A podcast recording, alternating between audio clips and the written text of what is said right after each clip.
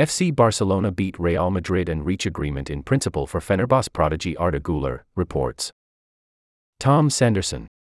FC Barcelona looked to have beaten Real Madrid to Arda Güler's signature by reaching an agreement in principle with the Turkish Pearl, according to Gerard Romero. Barca president Joan Laporta admitted on TV3 this week that his club were working on the potential transfer, with sporting director Deco traveling to Istanbul to negotiate with the youngsters club Fenerbahce. Sport reported Barca were optimistic about landing Arda because of conversations that had taken place in Turkey's largest city and that they were currently in pole position in the race to obtain the services of one of the most promising players on the continent. As communicated by this, several clubs are vying for Güler's signature, with Barca's bitter rivals Real Madrid also in the running.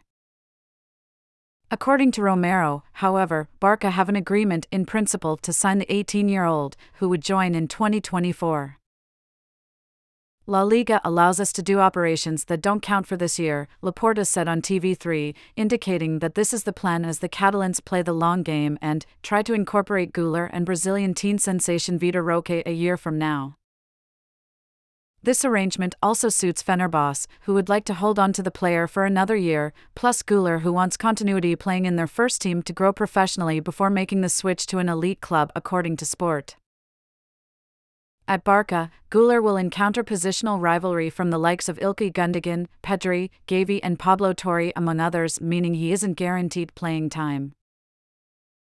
With his country top of their qualifying group for the tournament, Güler is also likely to land in Catalonia as a starting member of the Turkey national team who will have contested Euro 2024 in Germany in June and July next year.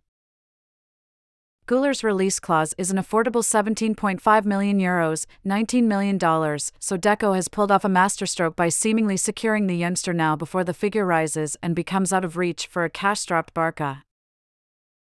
The Blaugrana might only have to pay Fenerbahce a fraction of that relatively low fee now to secure Güler, and could then be in a much stronger financial predicament in 2024 to pay the rest of the money owed to the Super League giants.